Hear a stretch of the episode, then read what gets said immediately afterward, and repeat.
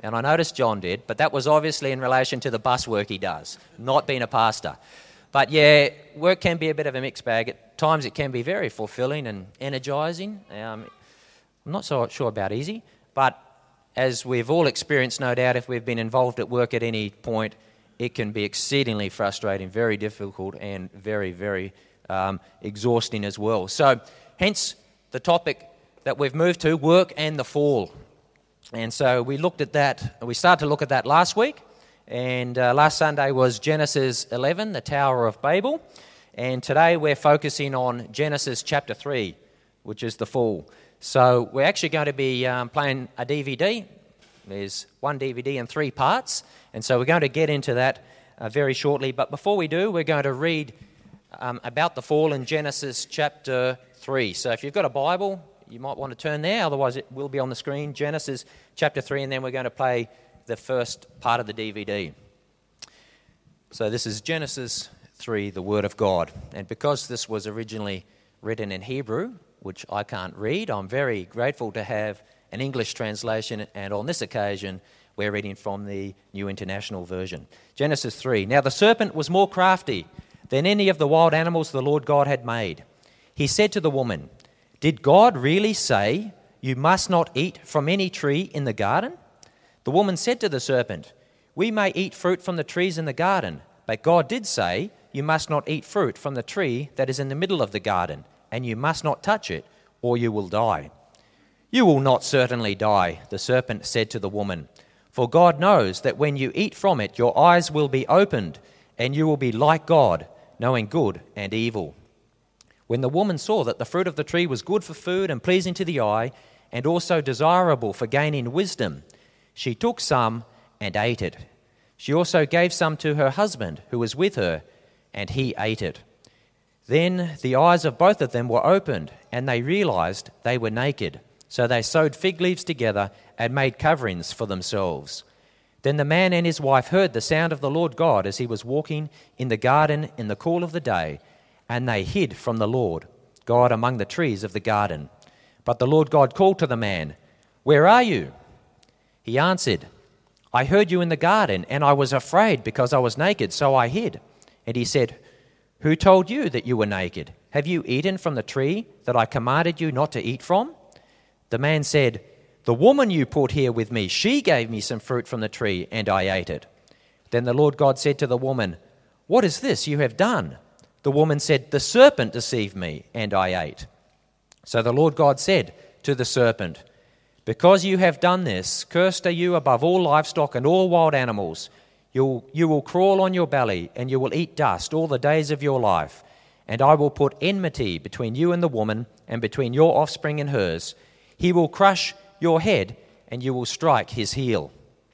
To the woman he said, I will make your pains in childbearing very severe.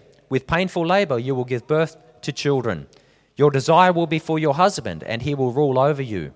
To Adam he said, Because you listened to your wife and ate fruit from the tree about which I commanded you, you must not eat from it.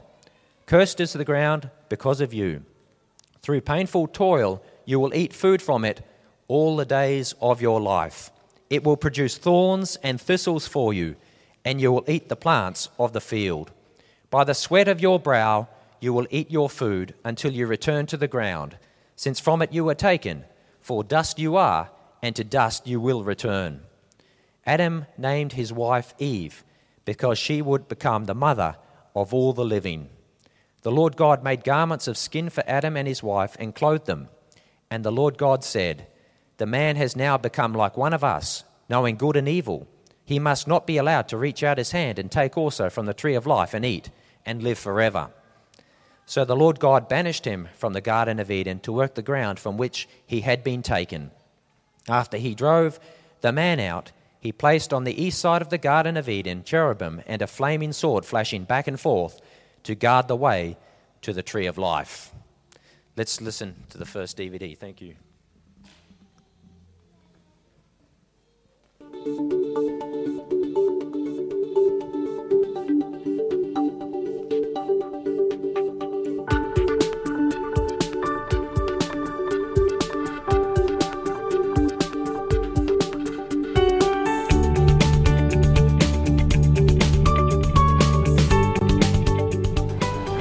Having to work with incomplete information and make quick decisions. It's when I'm with someone who feels hopeless and they continue to feel hopeless.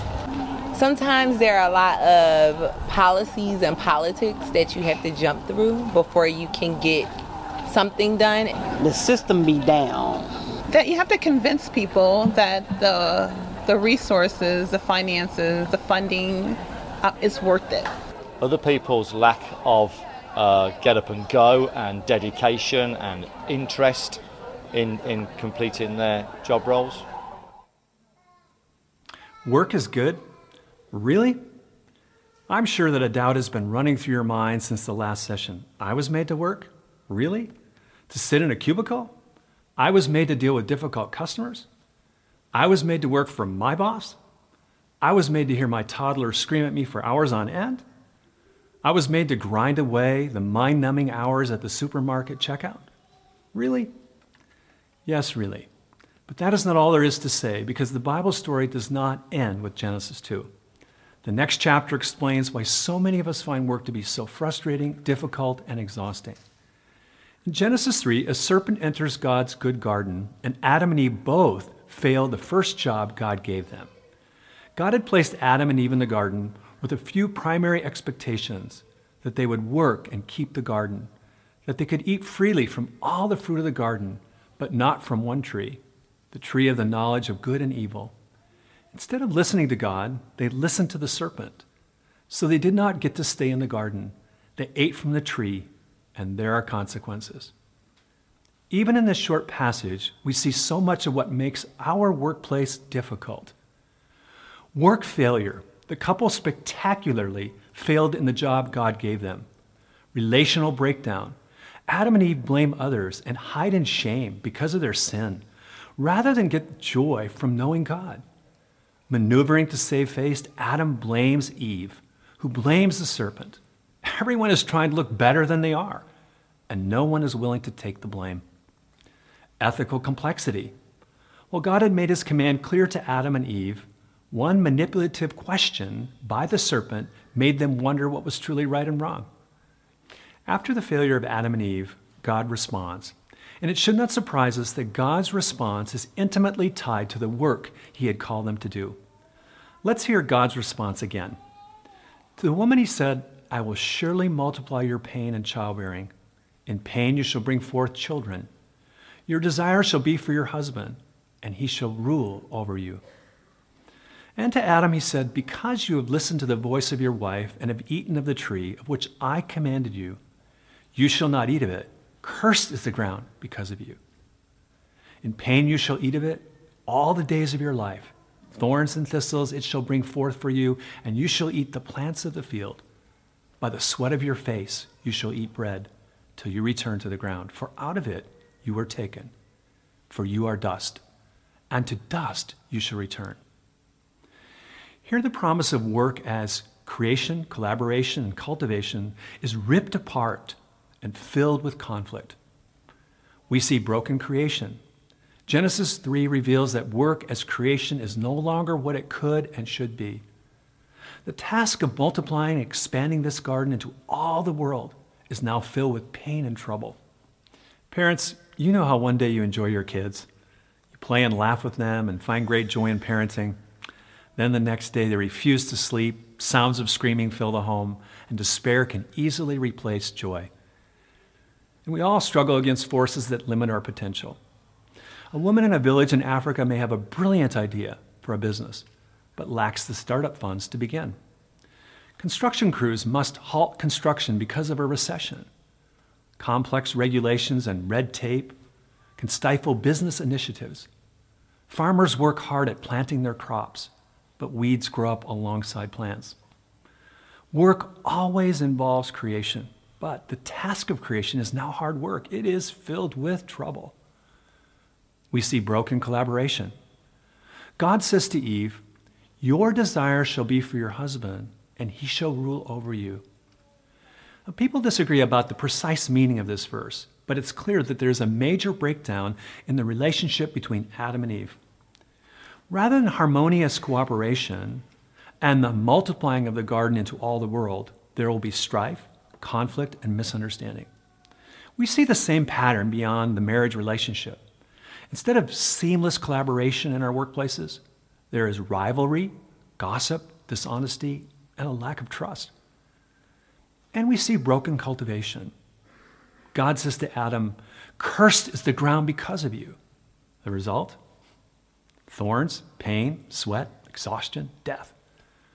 We work hard, but cannot produce the results we long for.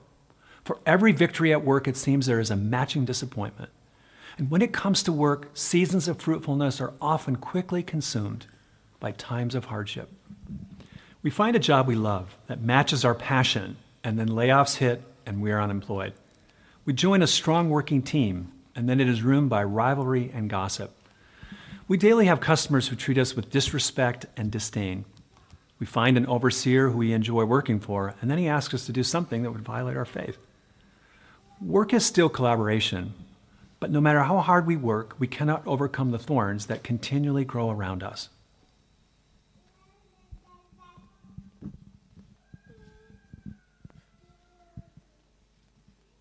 Shortly, we'll have the second DVD, but just before we do, a couple of comments. We've gone back to the start, have we? Let me go through.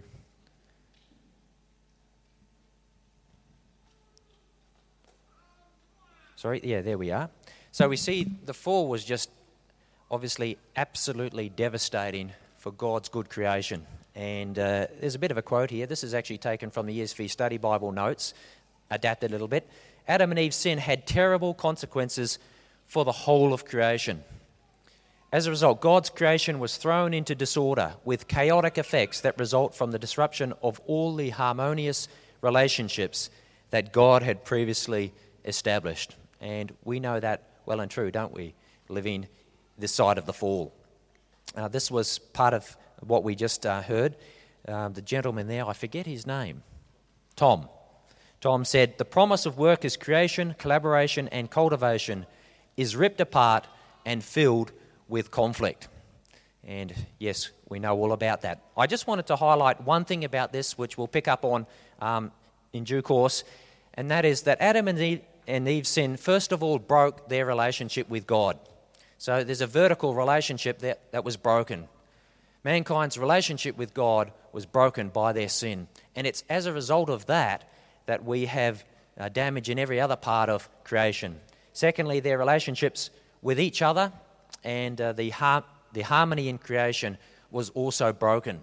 But it all flowed from that first um, sin, breaking the relationship with God, and the chaos and, and everything that followed affected horizontally as well um, our relationships with each other, the husband and wife relationship, all relationships with each other, and the harmony we enjoy, uh, we did enjoy in creation beforehand. All of that was affected because of that first sin which broke the relationship with God.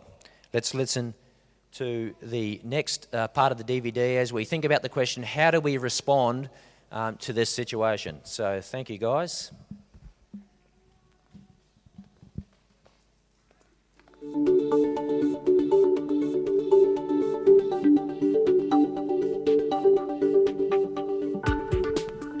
We've seen how creation is broken. But how do we respond? How should the insights of Genesis 3 reshape the way we see our work? Our tendency is either to view work as painful drudgery or as an idol. And Genesis 3 points us to a liberating vision of work in a broken world that avoids both of these. It has two parts it's both realistic and hopeful. First, it is realistic. Work is hard. There will be thorns. However, it would be a mistake for us to miss why work is now so difficult. Simply put, work is so difficult because now, apart from Christ, human beings are not reconciled to God.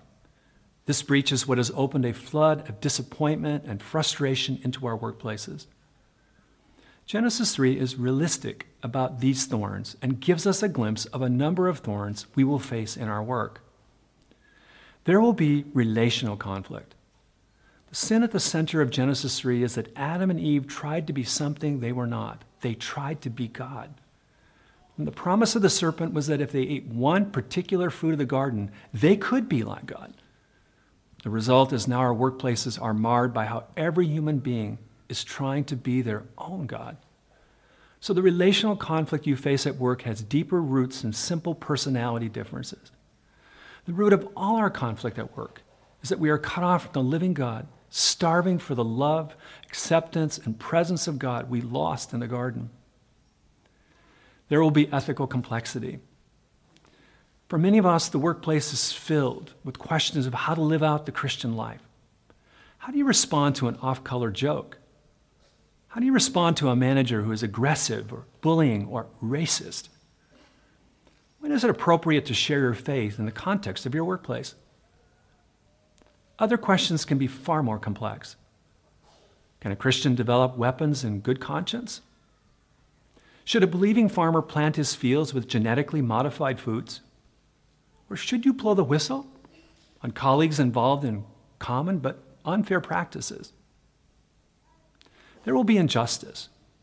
Injustice seems to be ingrained everywhere we look. Glass ceilings have prevented gifted and able women from flourishing. Many poor people are subject to the dominance of unjust political leaders. Economic systems in some parts of the world include slavery and the oppression of the poor. And there is frustration even for those who seek to serve the poor and give generously, as their efforts seem to produce little good. Injustice in our world has many causes, but all are rooted in this one central sin the desire of every human to be their own God. We are called to be true stewards of our generous God who gives of himself for the good of others. Instead, we use economic, political, and vocational power to serve our own ends. Work will feel meaningless. At times, it can be hard to see how our work truly matters. We find no joy from what we are doing, grow tired of our work, or perhaps our work is the same repetitive motion all day long on an assembly line. We want to challenge the idea that work is meaningless, but it can appear meaningless because we are cut off from the garden. Apart from a restored relationship to God through Christ, it will be much harder to find meaning from all our work. We will be prone to workaholism. In Western countries, there is a culture of working ourselves to the bone, leaving little margin for rest. What could be the source of this pride and overwork? Perhaps we tell ourselves it is for greater financial security, to compete with others in our career path, or so that our best work can be done. Some of our reasons for overwork are good reasons, but these may mask a darker reason for the long hours and absence from friends and family. We no longer have the life of Adam in the garden, where our identity, needs, and hopes rest in God's provision for us alone. We sense we need to prove ourselves to others because we no longer rest our identity in God. We easily give in to overwork because we no longer find our deepest satisfaction in knowing God and being known by Him. We find it easy to find ultimate value in work rather than in God we will be prone to slothfulness. The opposite problem of overwork is underwork. And we are brilliant at finding creative excuses not to do our work or to do just enough of our work to keep our job and keep the paychecks coming. We rely on the hard work and creativity of others instead of cooperating with them and working hard ourselves. Ironically, the sins of slothfulness and workaholism often go together. We may overwork for the vast majority of our lives in order to win a long, leisurely, self indulgent retirement. And both of these attitudes reflect the way our broken relationship with God has marred the way we work. Workaholism can never give us the identity we so long for, and a long and leisurely retirement will not give us the rest we long for. This is only possible through a restored relationship to the God who placed us here with work to do. These are just a few of the thorns present in our workplace. And through the course of our studies, we will seek to address how Christians should respond to the troubles of work. However, today our focus must be on the central reason why work is so frustrating. Genesis 3 is saying that our work is frustrating because we have sought to be our own gods. For Christians, this has two inescapable implications. First, we participate in the brokenness in our workplace. We are sinners who contribute to the relational breakdown in our workplaces. We are sinners who overwork, often seeking our identity outside of Christ. And we are sinners who look down on certain types of workers, thinking them insignificant or meaningless. We are sinners who have first sinned against the God who made us and bring that pride and self centeredness into our workplaces. We are not simply victims of the brokenness of our workplace, we are co conspirators. Because we are still sinful, we contribute to the problem. So daily, the workplace should be a place of our repentance, both to God and to our coworkers. Second, we know thorns are in every job. There is no job that is free of pain. While some careers may certainly better fit who we are, Christians should never think that there is a job free of the brokenness of Genesis 3.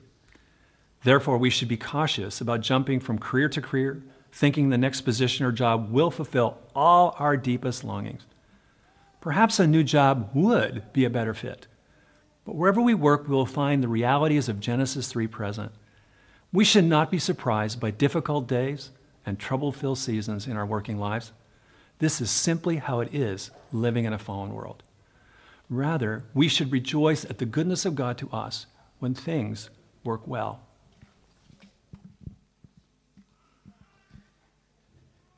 Let's just pick up on three things that Tom said. He said, Work is so difficult because now, apart from Christ, human beings are not reconciled to God. Another quote of his The root of all our conflict at work is that we are cut off from the living God. Do you believe that? He's saying the root of all our conflict at work is that we are cut off from the living God. And apart from a restored relationship to God through Christ, it will be much harder to find meaning from all our work. I agree with those views, and they reflect the fact that your relationship with God must be fixed. It's that vertical relationship with God, it must be fixed before your relationships with others and the disorder within creation can be fixed. We can spend a lot of time and energy sometimes on the horizontal relationships, and that can be good to a point. But ultimately, the Christian church has good news about Jesus, and it's through Jesus Christ that we can enjoy a fixed relationship with God through the forgiveness and the adoption that is through Jesus. And it's that vertical relationship that must be fixed before we can start to see um, a restoring of broken relationships, etc um, in our horizontal relationship. So, with that in mind, can someone's broken relationship with God be fixed? Well, obviously, yes, it can. There is hope. And so, we're going to listen to the third D, uh, part of the DVD about this. Thank you.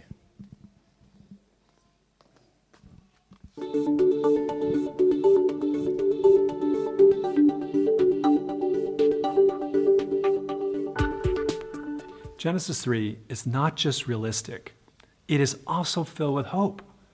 In particular, three things stand out in the text. We are not directly cursed, but the serpent is.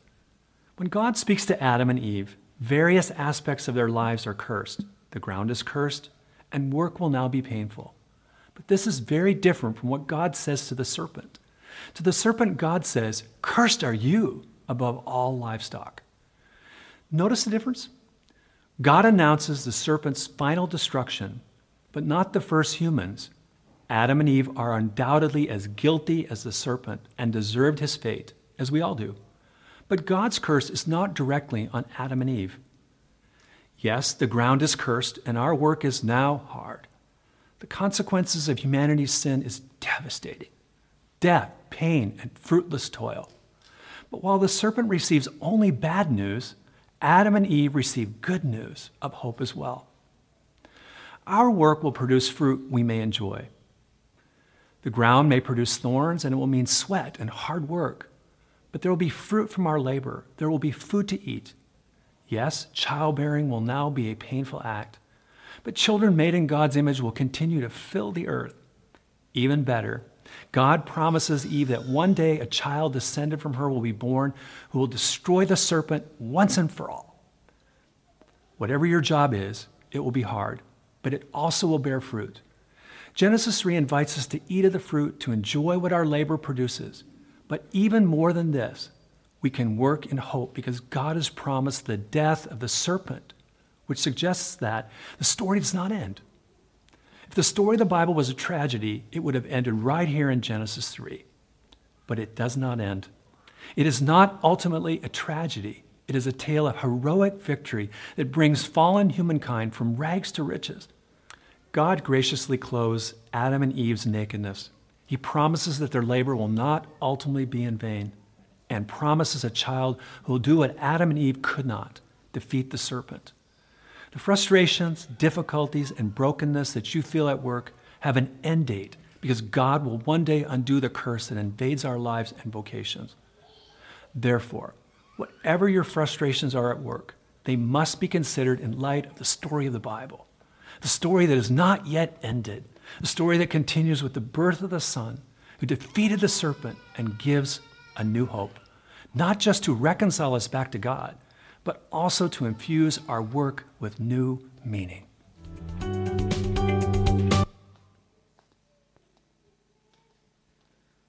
Good news, isn't it? That uh, Genesis 3 isn't the end. The story continues. God will one day undo the curse that invades our lives and vocations. Fantastic news. Jesus' death and resurrection defeated the serpent, that is Satan, the deceiver his death and resurrection defeated him once and for all. You can be reconciled to God. That's that vertical relationship I've been talking about. You can be reconciled to God, made friends with God, and despite all the thorns, which we won't escape um, until Jesus returns, despite all the thorns, we can enjoy new, new meaning um, with our work through Jesus Christ. We've listened to some uh, great things um, today. Let me just wrap this up um, briefly. Uh, but to comment a little bit on some of what we've participated with this uh, with uh, in this morning, Romans 12, 1 to 2, isn't that a fantastic passage? And at Basic Youth, we actually reflected on those couple of verses. In view of the mercies of God to offer our bodies as a living sacrifice, holy and pleasing to God, not to be um, conformed to the pattern of this world, but to be transformed by the renewing of our minds. A couple of things to do, something to not do there, but based on the mercies of God. If you want to know particularly what that is, you need to read Romans 1 to 11. But there it talks about us being unrighteous, but Jesus the Christ coming so that we can be justified, declared righteous before God. Isn't that an amazing benefit that we don't deserve that we receive through Jesus Christ? And there was a verse that the uh, kids' time sang. Can anyone remind me Romans 3 623? What was the last part of it? Gift of God is eternal life through Jesus Christ our Lord. Isn't that incredible news? The gift of God is eternal life. Life with God now and forever. It is a gift through Jesus Christ. We have a wonderful Savior. And 1 Thessalonians, thank you, John. That was uh, fantastic as we remembered the Lord's death and resurrection. One thing that stood out to me when John was talking about those three things was the last one as we to wait. We, we, we wait for Jesus' return. And yes, life can be pretty tough now, but we are waiting too for a new heavens and a new earth, the home of righteousness. So let me finish I'm thinking of a passage in the Bible that I want to go to in uh, Isaiah. We'll just read this passage and then we'll pray and hand back to John. But this is um, Isaiah. I think we'll go to chapter 11. When I find it, Isaiah 11. Isaiah was a prophet and he was talking about the future, which was partially fulfilled when Jesus came, but we wait for Jesus to come again when this will be completely fulfilled. So let's read Isaiah 11 and uh, just well, about nine verses. A shoot will come up from the stump of Jesse. From his roots, a branch will bear fruit. The Spirit of the Lord will rest on him the Spirit of wisdom and of understanding, the Spirit of counsel and of power, the Spirit of knowledge and of the fear of the Lord, referring to Jesus Christ. And he will delight in the fear of the Lord. He will not judge by what he sees with his eyes or decide by what he hears with his ears, but with righteousness he will judge the needy. With justice he will give decisions for the poor of the earth. Isn't this good news? He will strike the earth with the rod of his mouth. With the breath of his lips he will slay the wicked. Righteousness will be his belt, and faithfulness the sash around his waist. The wolf will lie with the lamb, The leopard will lie down with the goat. What a tremendous picture of peace. The calf and the lion and the yearling together, and a little child will lead them. The cow will feed with the bear. Their young will lie down together, and the lion will eat straw like the ox. The infant will play near the hole of the cobra, and the young child put his hand into the viper's nest. They will neither harm nor destroy on all my holy mountain, for the earth will be full of the knowledge of the Lord as the waters cover the sea. In that day, the root of Jesse will stand as a banner for the peoples. The nations will rally to him, and his place of rest will be glorious. That's our future as believers in the Lord Jesus Christ. Let's pray. Father, we thank you so much for your love for us. We thank you that Genesis 3 was not the end, that in your grace and in your mercy, you provided a Saviour. You provided a Lord, your, your Son, your one and only Son. We thank you that He came. We thank you for the opportunity we have now to turn, to turn from our sin, to turn to you, our God and Father. We thank you for the opportunity we have now to serve you, not just on Sundays, but every aspect of our lives is to be an expression of our worship, our service for you. And Father, we thank you that Jesus Christ is coming again, that what he has started will be completed in perfection, and that we will live with you forever. We thank you that we can wait with this glorious hope, and we give you thanks in Jesus' name. Amen. First part of this song, and then Joshua will call us to stand to conclude the service together. So let's worship God with our tithes and offerings.